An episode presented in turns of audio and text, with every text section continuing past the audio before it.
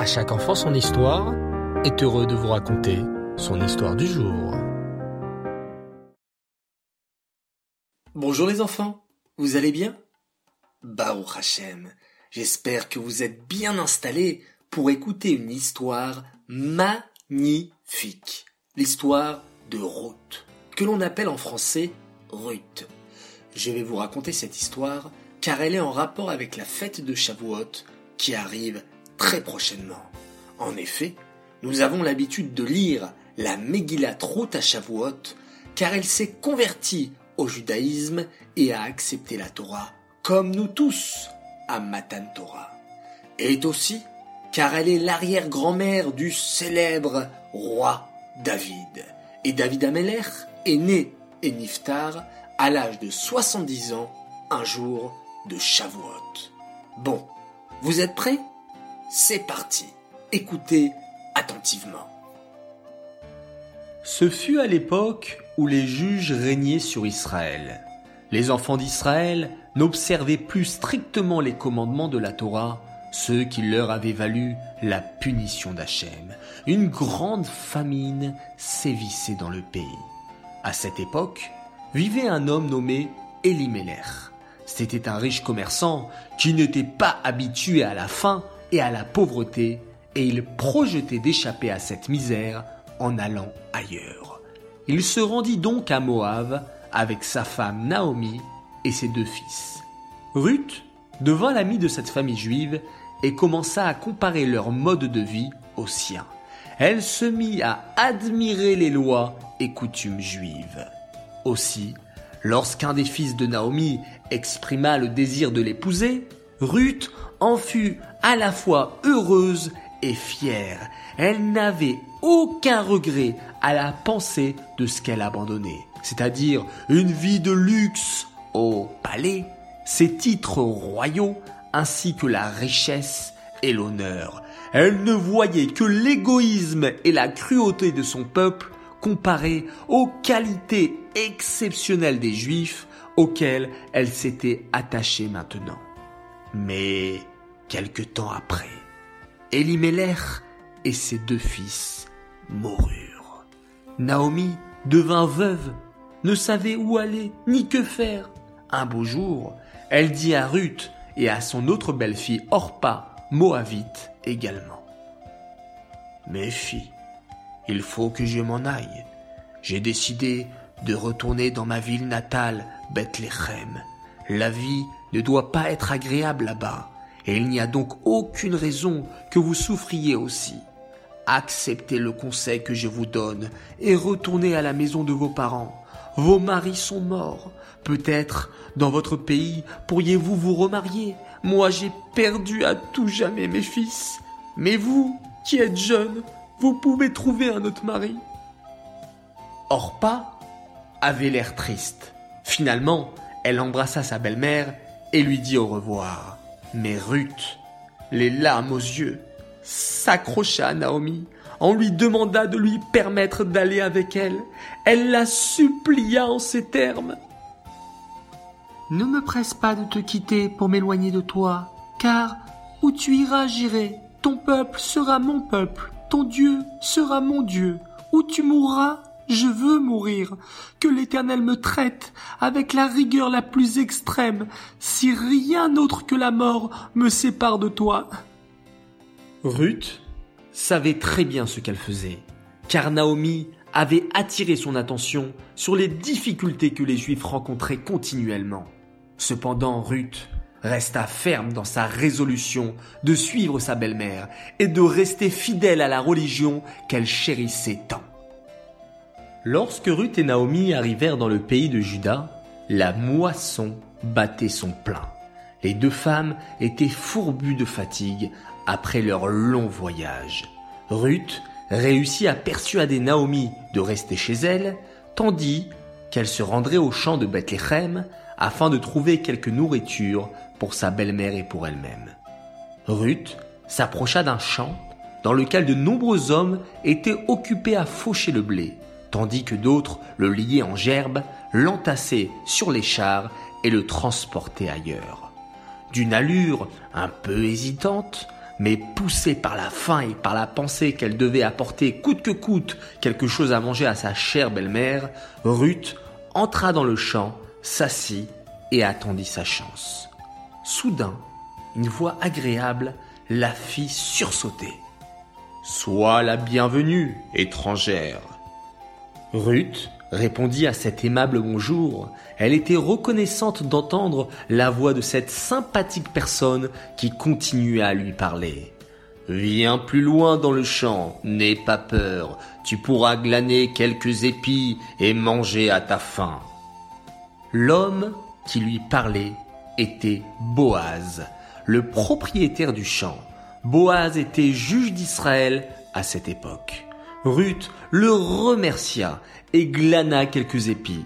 Elle allait repartir lorsque la même voix aimable la pria instamment de rester un petit peu et de ramasser ce que les moissonneurs avaient laissé dans les coins du champ comme PA. Qu'est-ce que la PA demanda Ruth et Boaz lui donna l'explication suivante. Dans notre Torah, il est indiqué que lorsque le propriétaire d'un champ fait la moisson, il doit laisser un coin du champ pour les pauvres, les nécessiteux et les étrangers, pour qu'ils viennent récolter eux-mêmes et en profitent. Ruth ne cacha pas sa joie, elle resta, coupa le blé dans un coin du champ et se prépara ensuite à aller chez elle. C'est alors que Boaz insista à nouveau en lui disant il ne faut pas que tu partes déjà. Pourquoi tu resterais pas pour profiter du leket Leket Qu'est-ce que cela? demanda Ruth à son interlocuteur. Suivant notre Torah, lorsqu'un moissonneur a manqué de couper le blé avec sa faux, il lui est interdit de les ramasser. Il doit laisser les épis pour que les pauvres et les étrangers puissent venir et les ramasser. Ruth ne dit rien, mais ne vit aucune raison de ne pas profiter des lois de la Torah qu'elle avait acceptées avec tant de plaisir. Après avoir rempli tout un panier, elle se dirigea vers Boaz pour le remercier de sa gentillesse avant de partir. Mais Boaz lui dit gentiment qu'elle ne devrait pas encore partir car il restait encore la chikra à prendre.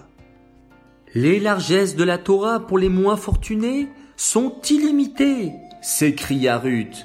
Mais veuillez avoir l'amabilité de m'expliquer le sens du mot chikra.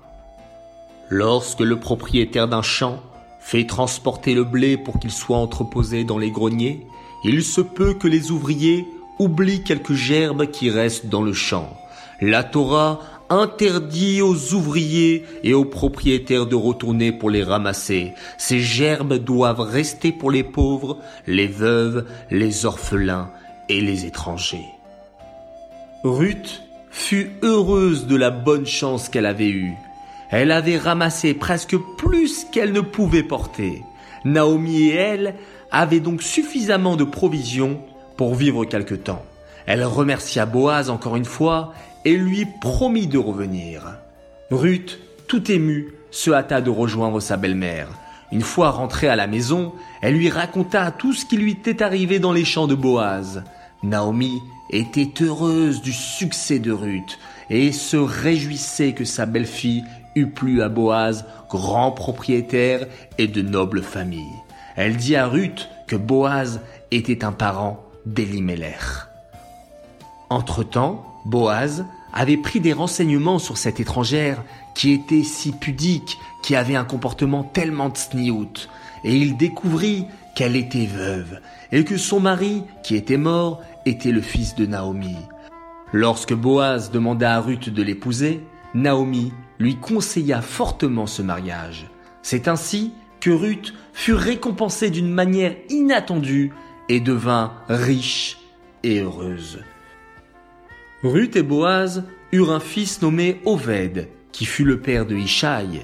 Le fils de Ishaï était David, qui devint David Melech Israël, le roi bien-aimé du peuple juif et qui fut consacré par Hachem. Voilà les enfants, j'espère que cette histoire sur route vous a plu. Maintenant, place aux dédicaces. Alors avant tout, j'aimerais souhaiter un très grand Mazal Tov pour l'anniversaire de Menachem Mendel Frankel de Brunois. Un grand Mazal Tov également à Shmuel Betzalel. J'aimerais faire mes trois coucous d'aujourd'hui. Premier coucou pour une famille Cohen, que je place en premier. C'est normal les enfants, priorité au Kohanim, n'est-ce pas? Alors, un grand coucou à Gabriel, Sterna, Asher, Yitzhak et Hannah Cohen de la part de leurs parents qui les aiment très fort et qui sont très fiers d'eux. Mon deuxième coucou pour une famille formidable, la famille Radford. Alors j'aimerais faire un coucou Isha Yarié, Shoshana Esther, Batsheva Bracha, Elchanan Menachem Israël et Avigail Shalva. Et enfin, mon troisième coucou à une mamie, mamie Annie Debache, de la part de tous ses petits-enfants qui l'aiment très fort, qu'elle garde toujours sa joie de vivre et qu'elle soit toujours en bonne santé. Amen. À présent les enfants, et comme d'habitude depuis maintenant plusieurs jours et plusieurs semaines, place au conte du Homère.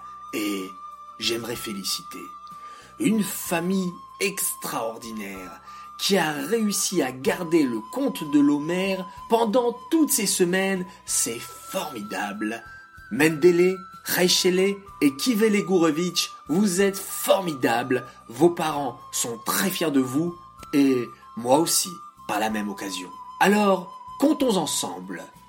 Hayom, Shisha Ve'arbaim Yom, Shehem, Shisha Shavuot, Ve'arba Yamim, la Homer. Hier soir et aujourd'hui, nous sommes le 46e jour de l'Homer, ce qui correspond à 6 semaines et 4 jours. Voilà les enfants, il ne me reste plus qu'à vous souhaiter une excellente soirée, une très bonne nuit, faites de très beaux rêves et on se retrouve Bezrat Hashem demain pour une nouvelle histoire. Et avant de se quitter, faisons ensemble un magnifique schéma Israël.